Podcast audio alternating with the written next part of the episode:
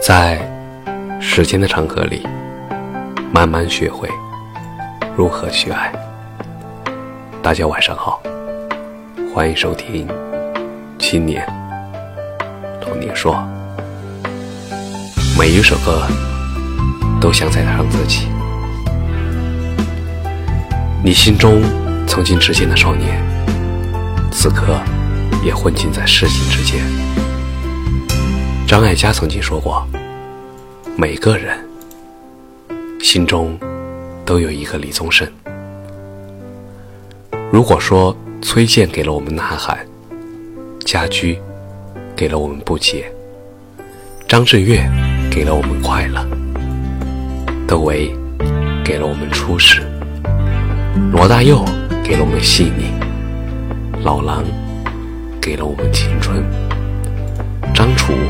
给了我们荒谬，何勇给了我们疯狂，杰伦给了我们惊喜，许巍给了我们共鸣。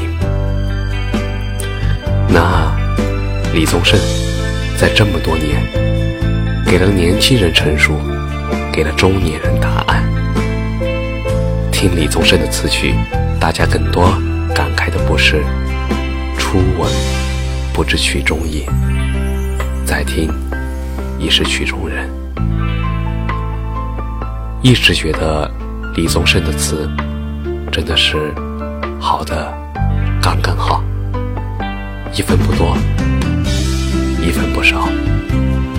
文字里面没有方文山式的华丽堆积，没有灵犀的电影的画面感，也没有黄伟文的自卑扭曲感。他起的爱情里，从不哭诉自己的付出，多的是对曾经的反思和岁月流过的一声叹气。年轻人爱听伤感的情歌，倾其所有依然得不到你，那么爱你，你却抛弃了我和曾经，在李宗盛那里却没有。他说：“旧爱像极了一个巴掌，每当你记起一句誓言，就像挨了一个耳光，是空空荡荡，却嗡嗡作响的，那么的真实。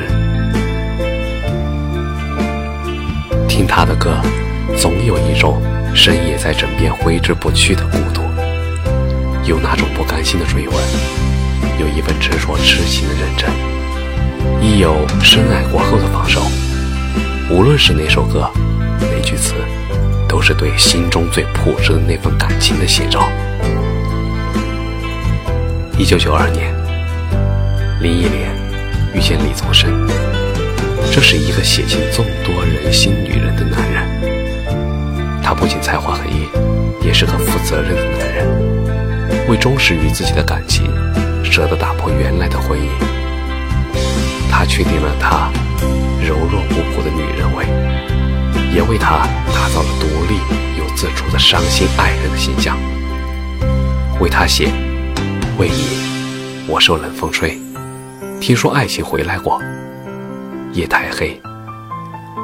他，在他的手下，开放的极其瑰丽。别人唱他的歌，在听故事。听他自己唱自己写的歌，在听光阴。感谢你的收听，晚安。